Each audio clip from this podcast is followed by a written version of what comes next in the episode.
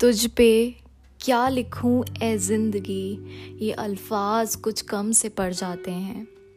तुझ पे क्या लिखूं ए ज़िंदगी? ये अल्फाज कुछ कम से पड़ जाते हैं। कुछ लोग तुझे समझ लेते हैं तो कुछ लोग बस यूँ ही आगे बढ़ जाते हैं। बस यूँ ही आगे बढ़ जाते हैं। I am a big fan of life And I love talking to people about life and tell people that life is beautiful. Don't waste it. क्योंकि वैसे भी किसी ने कहा है हंसो जियो मुस्कुराओ क्योंकि क्या पता कल हो ना हो Okay, so one day someone asked me, What do you like about life?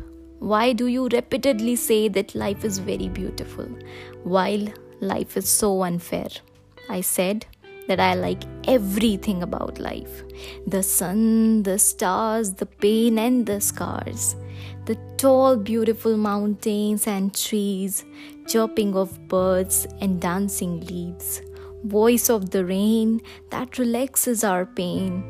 All your struggles, your sorrows, your dreams, and your goals. Love, heartbreaks, and losing someone you loved the most everything is just so beautiful about life. Now it's your turn to see the beauty of life.